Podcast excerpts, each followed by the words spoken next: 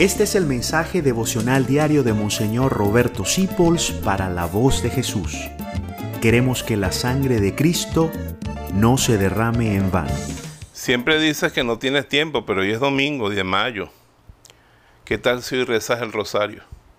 Si no te lo sabes, te lo explico. Cinco veces un Padre Nuestro, de Ave María y un Gloria.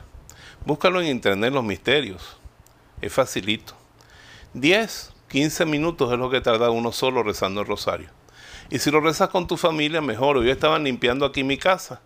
Y las tres hermanas que vinieron a ayudarme a limpiar, a arreglar todo, rezamos el rosario mientras limpiábamos y todo. A veces nos interrumpíamos diciendo, ese closet hay que arreglarlo.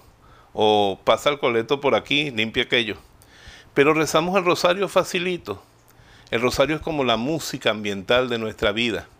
Y cuando tú rezas el rosario, ella se activa y lo que tú necesites se lo pides y empezarás a ver milagros en tu vida. Sé asiduo al rosario. Yo lo rezo todos los días y a veces rezo varios y no me duermo sin rezarlo. Es muy difícil que yo esté tan cansado y tan ocupado que no pueda rezar por lo menos un rosario.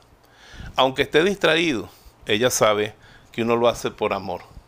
Es tu mamá. Es tu forma de darle un beso a la mamá. Reza el rosario. Que ella te bendiga. Ella te manda a decir, no tengas miedo, no estoy yo aquí, que soy tu madre.